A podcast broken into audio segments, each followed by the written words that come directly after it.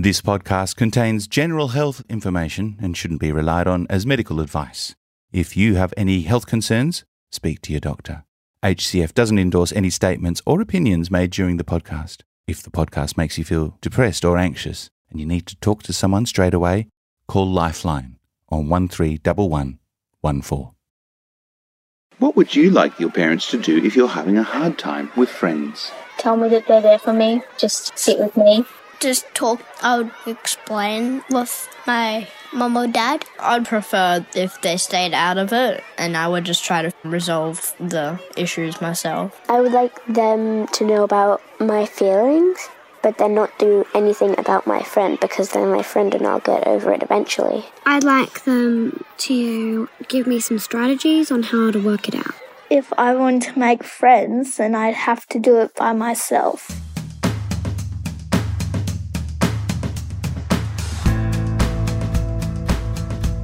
Welcome back to Navigating Parenthood Growing Great Tweens, brought to you by HCF, Australia's largest not for profit health fund. I'm your host, Dylan Lewis. Hello. So, what was life like for you in the schoolyard? For me, it was hanging out with my mates, playing jacks, running the gauntlet of British bulldogs, and showing off my best baby's cradle and dog bite with the yo yo. Yep, still do them today. Friends are a huge part of a tween's life. They bring joy and strength. They help our kids explore the world with a partner or partners in crime. They teach our kids about loyalty, boundaries, and empathy. They make life so much fun until there's a problem in the playground. In this episode, we take a closer look at tween friendships and peer influence. How have two years of COVID and on and off lockdowns impacted your tween making friends? How do we know if our kids have good friends? What even makes good friendships in the first place? And should you, as a parent, get involved when friendships go bad? With me to explore further is actor, survivor winner, and mum Pia Miranda, and George Georgievsky, aka the Lunchbox Dad, who is dad to two tween girls. George, Pia, welcome to you both. Thank you for having me. Thank you. Thanks for having us. And This is a pleasure. For me, the friends that I made as a tween many, many years ago, they're still my friends to this day. It was really important for me growing up to find those friends, find my tribe, find my people, and I've stuck with them ever since. Why do you think friendships are so important to our tweens? Let's start with you, Pia.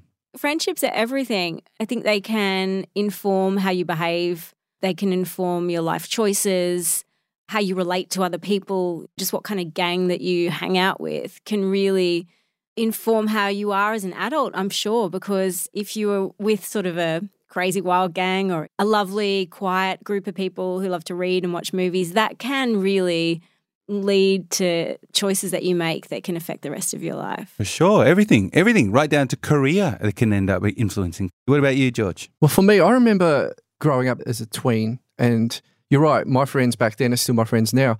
But because that's all we really had, we didn't have the distractions of Snapchat, social media, reality television shows. So the activities we did were together bikes, riding without helmets, playing in paddocks. and, and that's why we had each other from the start of school pretty much to the end. You got home when the street lights went on. So the reason why it's so important now is because it's the opposite of that. Kids have all these distractions where they have so much alone time, and therefore the importance of those connections and those relationships with their friends is super duper important because they're rare.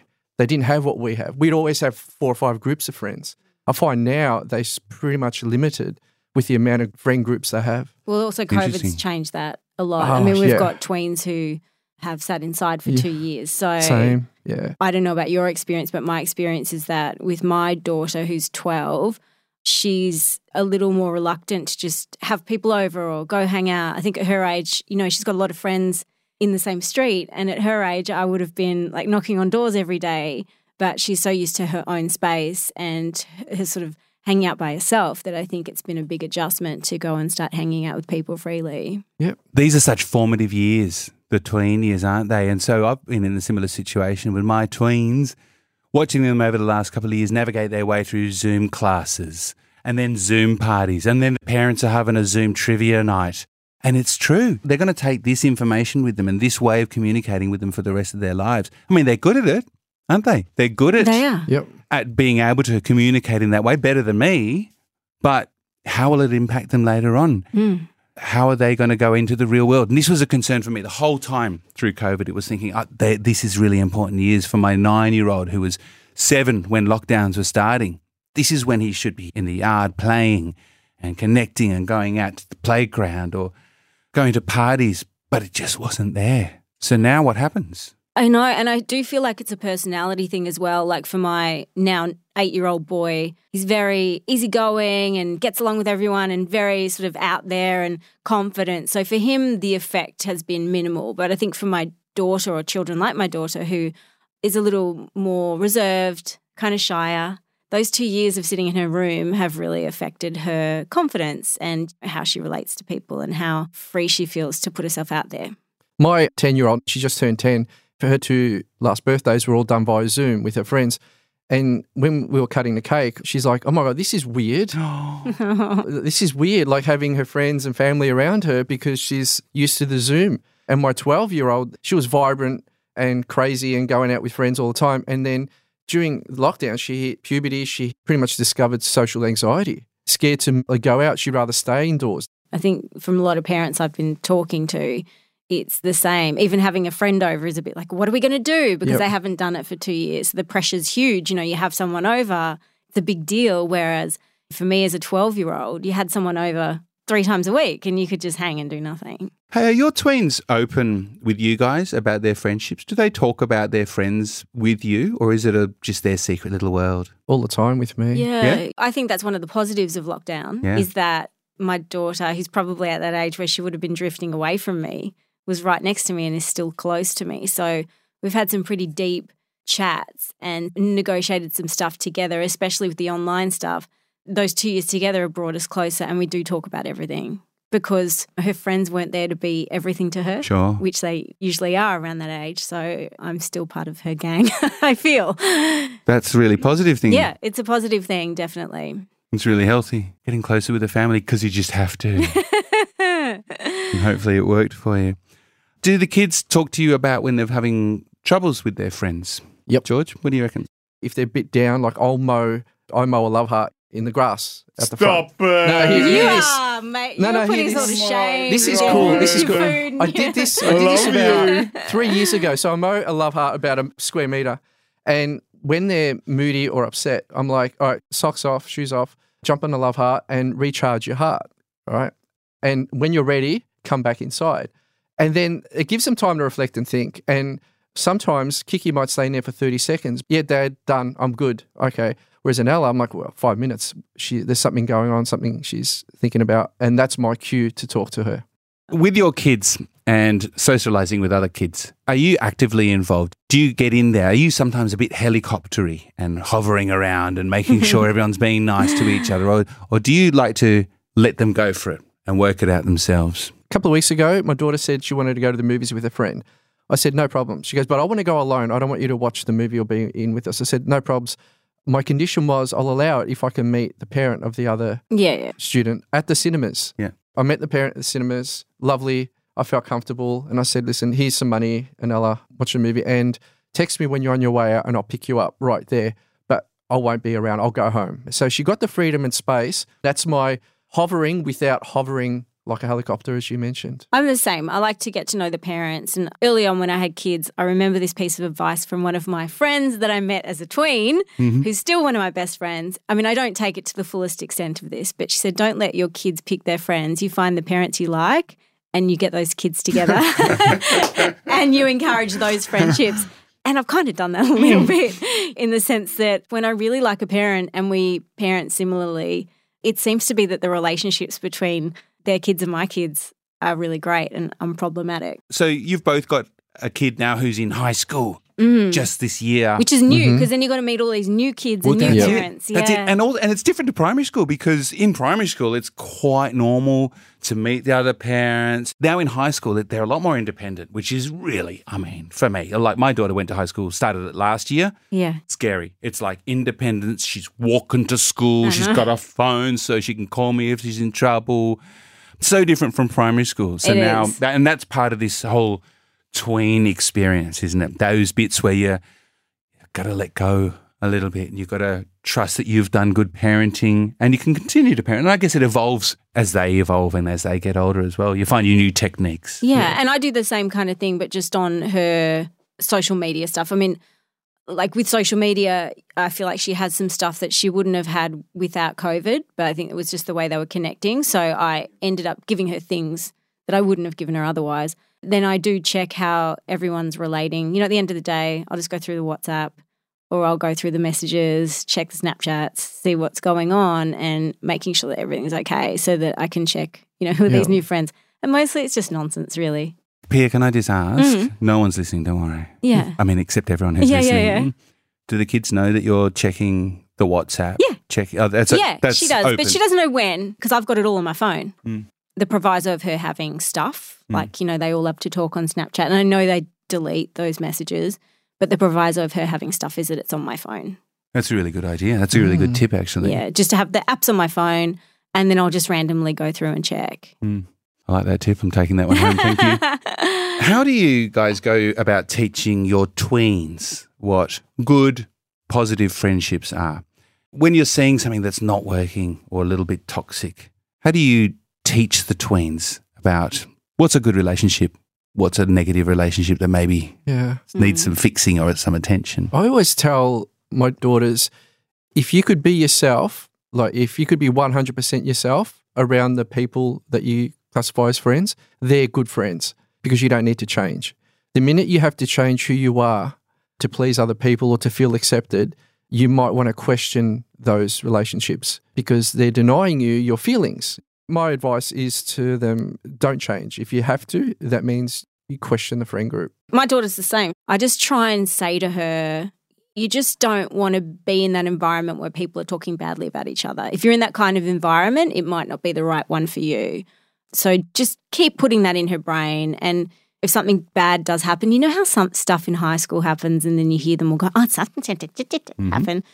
I just keep reminding her not to demonize anyone. Stuff just goes on. There's no bad kids, there's no good kids. There's just, you're all kids. And if everyone's talking nonsense about someone because they've done something wrong, just don't involve yourself and you'll be okay. And so I think she's gravitated towards those kids that are just really low key, don't like drama, stress free, and she's doing okay so far. there's the tribes, but both my daughters completely different, different tribes, different everything. So it is a juggling act when it comes to being open and discussions. It's not the same method with both of them. And we have to be careful with what we say. Like, remember when your kids are little and they're toddlers and you could talk Yeah. about anything? Anything. And now I feel like because I'm so conscious to make sure that my kids aren't people that just talk smack about people behind their back for sport. I got to make sure that if like my husband and I are frustrated, we don't do it in front of them and have them here and then be like, "Hey kids, no, it's not right." So that's another thing that you have to negotiate because you know with your partner sometimes you can just say anything because it doesn't Yep. matter. Just making sure we don't do that. I've Yeah, had to change. Not that I'm doing No, it all no, the time, no. but you know you have to change your behaviour. Well, as well. especially during lockdown where they're just with us the whole time. Correct. Whole I think all tweens learnt new words Oh my God. in the Lockie D's. You mentioned role modeling for the kids, so trying to practice what you preach a little mm-hmm. bit, at least in front of them. Do you think that extends to the friendships that you guys have as well? Do you think that if you've got friends that the kids can see you get on well with, you can be your authentic self with, they're going to pick up on that, aren't they? So, Yeah. do you think that that actually applies in real life, or do you have friends that you're like, oh my god, they're just draining, but I put up with it because the kids are going to see that, aren't they? And Yeah. think that well, maybe sometimes I should have a friend who's a little bit toxic because mum and dad have, or Yeah. Tara has, yeah. I don't really sort of have that. I think because I'm older, I feel like I'm in a good place now. Defriended. so no, but I have thought about that. Even family dynamics. After dinner, you're always like, "That was great. Or even a party. Sometimes I'm like, I don't really like going to parties. And I walk home and be like, that was a great party. It was so nice to see everyone. Always think of the positives and say that in front of them. Do you know what's cool? You said role models, right? And I think role models extend beyond the family and friends because I made Anella go to the Tori Amos concert when she was five or six because I want her to be like Tori Amos. I want her to play piano and write and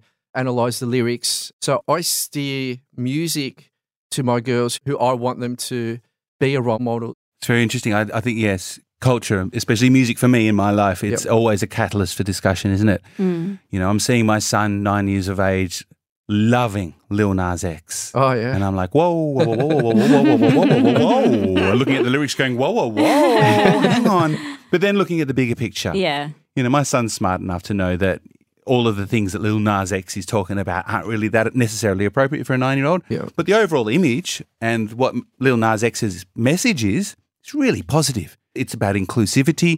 It's about not bullying. Yeah. You know, it's, it's got so many positive messages in there, which I can use as a catalyst, Yep. like yourself with Tori Amos. Yeah.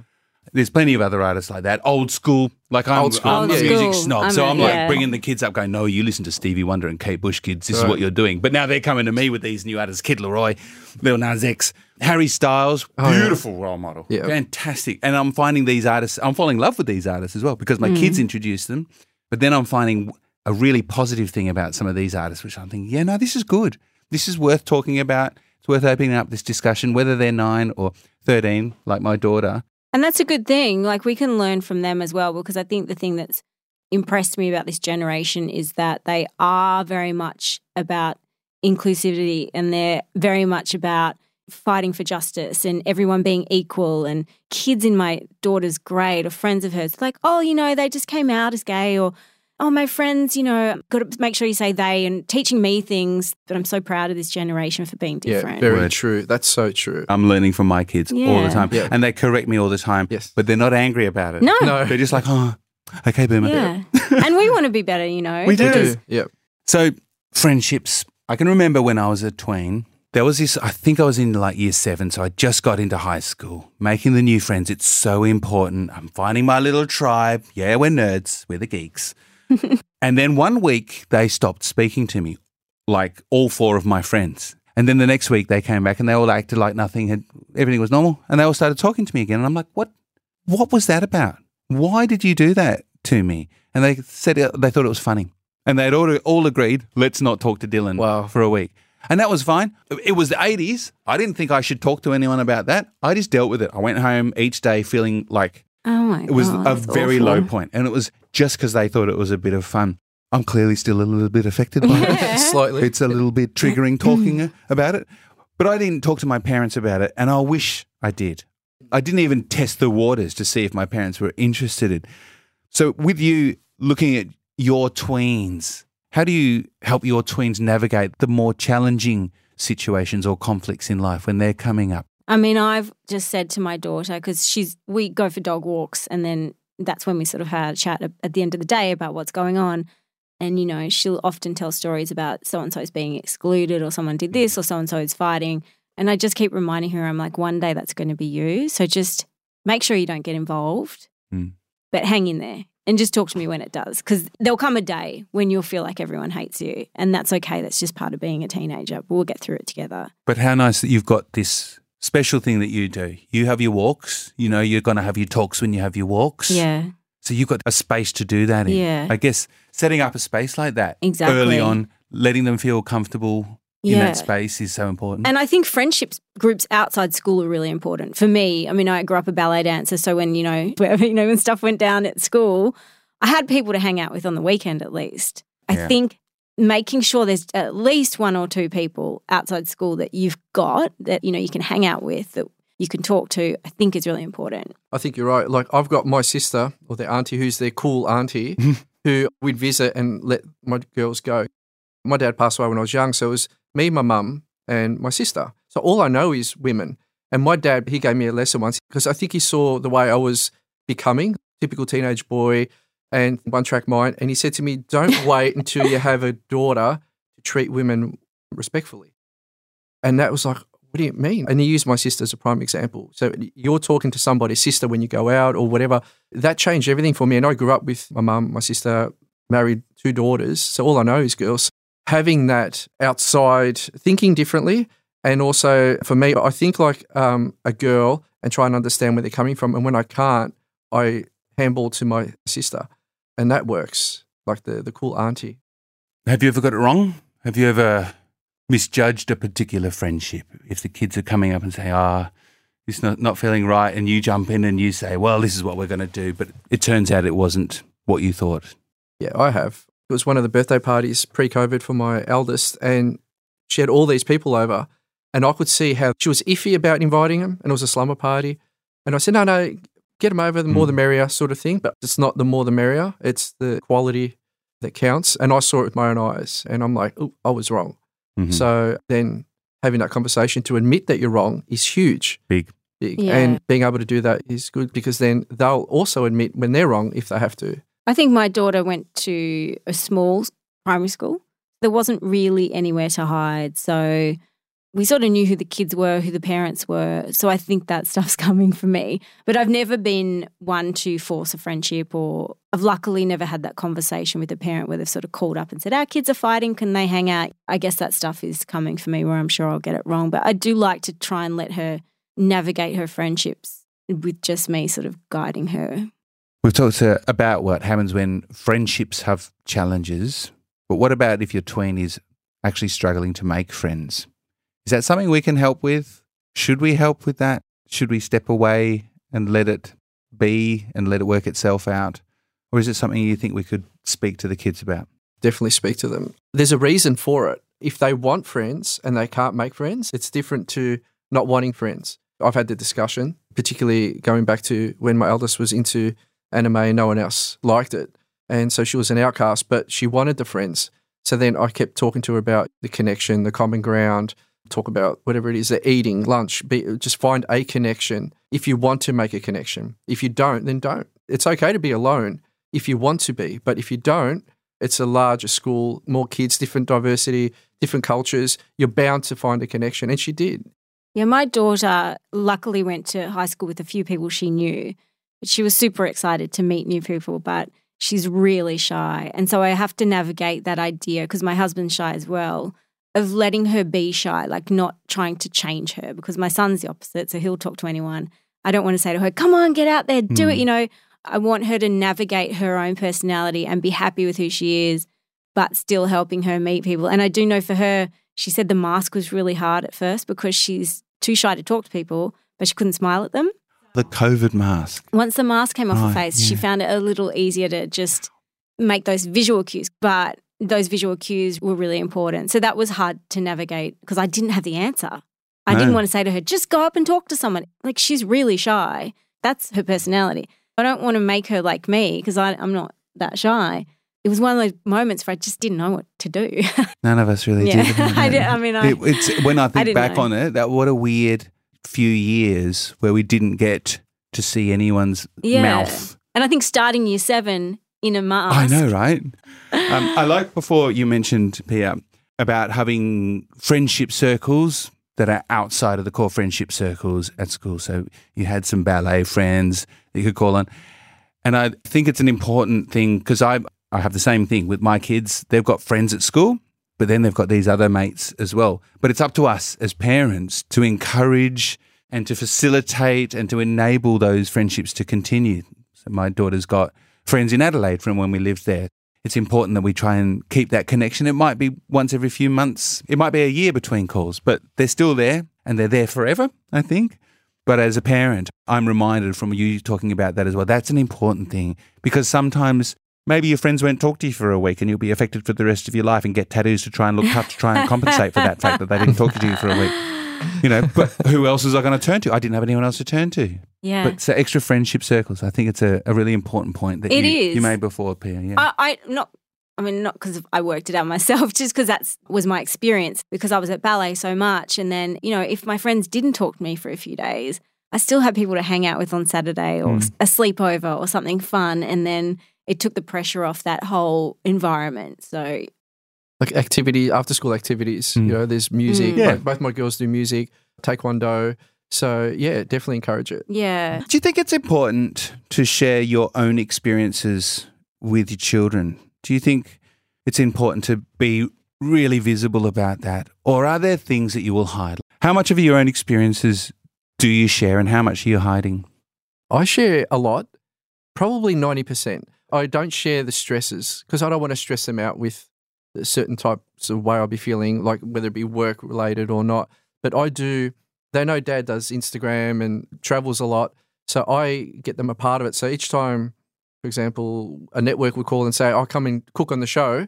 I'll be like, cool, I've got a one in, all in policy. So if I'm coming, both my daughters got to come and they have to be on the show. Yeah. So we do that. And then they'll fly us all up. So we have an adventure so they can see what dad does. So they're as much of a part of it as I am. And apart from working nine to five, which they don't see me because they're at school, but they get to see my passion outside of working hours. But most importantly, it shows them that if dad can do it, I can do it. For those who may not be aware, you're the lunchbox dad. Yep. This is why you're talking about going into Yes. state and And uh, filming, cooking things, making books. Yep. Can you just quickly describe what that is? a quick summary is about five, six years ago, I used to go to work before the kids were awake and the wife. And one morning I was off sick, commotion in the kitchen. I'm like, what's going on? My wife's like, what do you mean? This is normal. I'm like, well, what can I do to make things easier? She said, do lunches. And I had no idea. So it all started from there. And then um, did Instagram. And then I'd make a lunch. And then I joined all the Facebook pages. And then I got kicked off because I'm a guy, I'm a dad. So then I started my own page because of that. And then now, like with Facebook, Instagram, and TikTok, My kids went to school with a Vegemite sandwich, Hey, so did mandarin. yeah. I wanted to find out from you whether or not you're hiding things from the kids and how much you let them know about and what you think is a healthy level of, Yeah. I mean, sharing. obviously there's stuff that can just stay because I think it's good to remind them that I was their age as well. Yeah. And they seem to enjoy it. Even with friendship stuff with Lily, I do talk about my friends because she knows my friends now. I was the new kid in year nine, which was That's like, hard. amazing. but those friends that I made at the school are still my friends now. Like we're all going away next year for our 50th. But she just knows them as older ladies. So I like to remind her about what we used to get up to Yeah. when we were young and just remind her that that's sort of the journey of life. And I think it helps her see me as someone who she can relate to. Yeah. Yeah. This is the, the last bit. So let's wrap it all up with your top tips for parents of tweens about helping them make and create strong friendships. just keep the communication open, get to know their friends. And As a parent, you mean? yeah, get to know their friends and have a listen. You know, do listen to what they're talking about. Get to know the parents. Just stay in the loop because I think as they're getting older, they're going to want to push us away. You don't have to have your head in the door like, "Hey, mm-hmm. girls, what's going on?" But do you need any sandwiches? Or you can have a chat to the kids when they're in the car, like, "Hey, what's your day been like?" Or you can have a ten minute chat to the parents. Just stay in the loop as much as you can so that you know what's going on and you can make your own judgments and then help direct them. That's nice. George. communication's a key, as Pia said. Having an open house, so inviting my girl's friends over, like dad's going to make pizzas and things that I know her friends would like, like what kid doesn't like pizza. So um, inviting kids over for whether it be a lunch or a swim in the pool, and then sitting back taking notes. And you find who's good for them by the way your children react. You know they're in a good crowd. So I like to invite as many of their friends over and don't be shy doing so. But yeah, Pia Miranda and George Georgievsky, it has been awesome chatting with you guys. Thanks so much for your honesty and all of your sharing. I got a lot out of this. I'm pretty sure everyone listening did as well. Thank so thank you. you. thank you so much.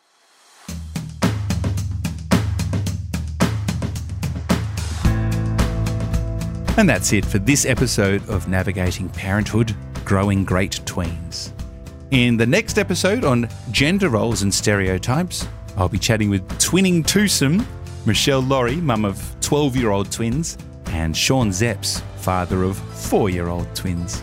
If you haven't listened already, make sure you go back and check out the first three seasons of Navigating Parenthood. And don't forget to subscribe, rate, and review Navigating Parenthood. It just helps us to share the love. Thanks. For more information and useful parenting links, head to hcf.com.au slash podcast.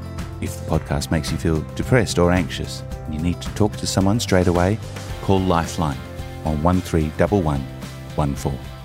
I'm Dylan Lewis. I do hope to catch you again next time. Cheers.